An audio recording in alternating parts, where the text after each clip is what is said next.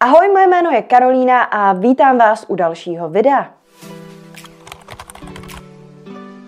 Moje téma tady na YouTube a na Instagramu je spíš marketing, podnikání a osobní rozvoj. Nicméně cenotvorba je něco, na co se mě konzistentně ptáte úplně v každém Q&A a i v soukromých zprávách na Instagramu. Z tohoto důvodu plánuji dnes udělat výjimku a věnovat se i tématu cenotvorby. Jak si můžete dole v názvu tohle videa všimnout, tohle video bude o nacenění služeb, ne produktů. Jak to? No, já sama fyzické produkty neprodávám, alespoň zatím ne a proto se v tomhle tom ohledu netroufám nic radit. U fyzických produktů se řeší třeba marže, poštovné nebo ceny konkurence, což je něco, s čím se my, jakožto dodavatelé nějaké služby, většinou nemusíme zabývat. Určitě můžete některé z mých typů, které budou následovat v tomhle videu, aplikovat i na nacenění produktů. Nicméně říkám vám jenom tu skutečnost, že já vycházím ze svého nacenění, to znamená cenění nějakých služeb, ne produktů. Ještě jednou tedy opakuji, v tomhle tom videu budeme pro nějaké účely, naše příklady, hovořit hlavně o službách, protože služba je něco, co dělám i já, co poskytuji všem svým klientům a je to nějaká služba taky v mém případě, za kterou se moji klienti nezdráhají zaplatit i vyšší částky. Takže je to nějaké téma, ve kterém mám nějakou zkušenost. Jak to ale, že se moji klienti nezdráhají zaplatit mi za mé služby nějakou vyšší částku? To bude tip číslo jedna. Ještě předtím, než vám ho ale prozradím, vás poprosím, jako ostatně vždycky, o like tohohle videa. Uspokojíme tak totiž tajemné bohy YouTube algoritmu a tyhle videa tak uvidí více lidí, takže předem díky moc. Tak, ten tip číslo jedna tedy je, neprodávejte službu, ale konkrétní řešení nějakého problému. Možná si z některých mých videí nebo klidně i odinut vzpomenete na známý citát profesora Theodora Levita. People don't want to buy a quarter inch drill, they want quarter inch holes. V překladu, lidé si nechtějí kupovat vrtačky, které zvládnou udělat půl centimetrové díry do zdi. Chtějí jenom půl centimetrové díry ve zdi. Yes, konečně. Quarter inch není úplně přesně půlka centimetru a díry nemusí být jenom do zdi v tom originálním citátu, ale doufám, že mi můj neohrabaný překlad prominete. Co tenhle citát ale ve skutečnosti pro nás znamená? Lidi zajímá schozený tuk nebo nabrané svaly. Lidi nezajímá ani yoga. Zajímá je zvýšená flexibilita a klid v duši, který yoga přináší. Lidi nechtějí webové stránky.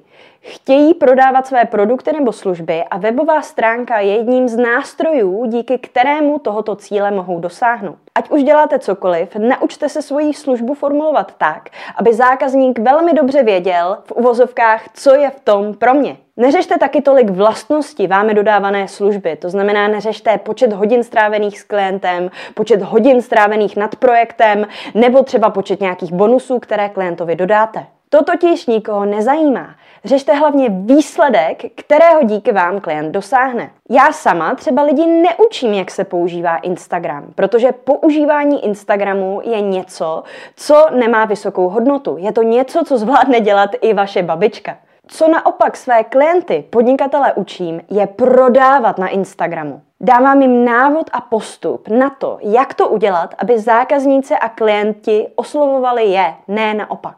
A to už jen tak někdo neumí. Zabývejte se tedy řešením problému vašeho klienta a zabývejte se výsledkem, ne procesem. Tahle zdánlivě malinká změna způsobí, že si budete moct najednou účtovat prémiové ceny. Typ číslo dva je velký problém rovná se vysoká cena.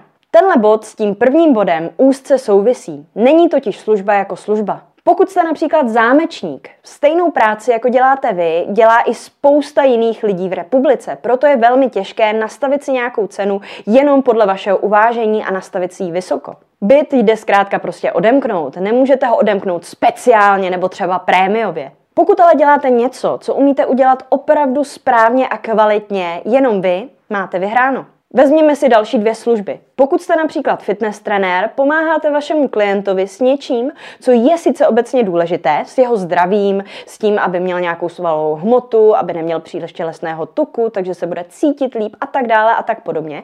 Takže je to určitě důležitá služba pro někoho, kdo si tyhle kvality uvědomuje, ale v celém širokém kontextu života to pro lidi často tak důležitý není. Nicméně, pokud vaše služba bude řešit nějaký finanční problém, to znamená, budete poskytovat nějakou nějakou službu, která způsobí to, že díky vám váš klient bude mít třeba za měsíc, za půl roku nebo za dva roky, za tři vyšší částku na svém bankovním účtu, budete si moci logicky účtovat více peněz. Předpokládám ale, že problémem většiny z vás nebude to, v jakém jste sektoru nebo jakou poskytujete službu.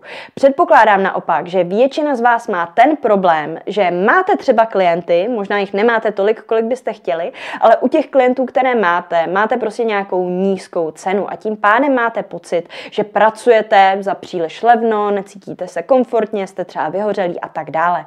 Je to tak?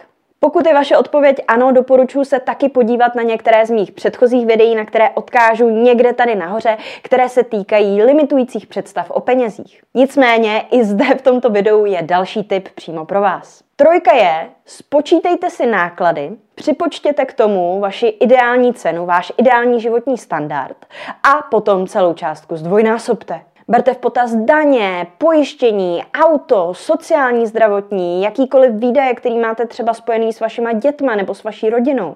Do výsledné částky započítejte i softwary, kurzy a další věci, které potřebujete k vykonáváním vašeho podnikání. Zkrátka všechno, co ročně nebo měsíčně platíte pravidelně. K této částce potom připočtěte i nějakou férovou částku, která by měla odpovídat tomu, co plánujete utratit za nějaký váš klasický životní standard. Kolikrát za celý rok například chcete chodit do restaurace, kolikrát chcete jet na dovolenou a kam, a co třeba jet na hory.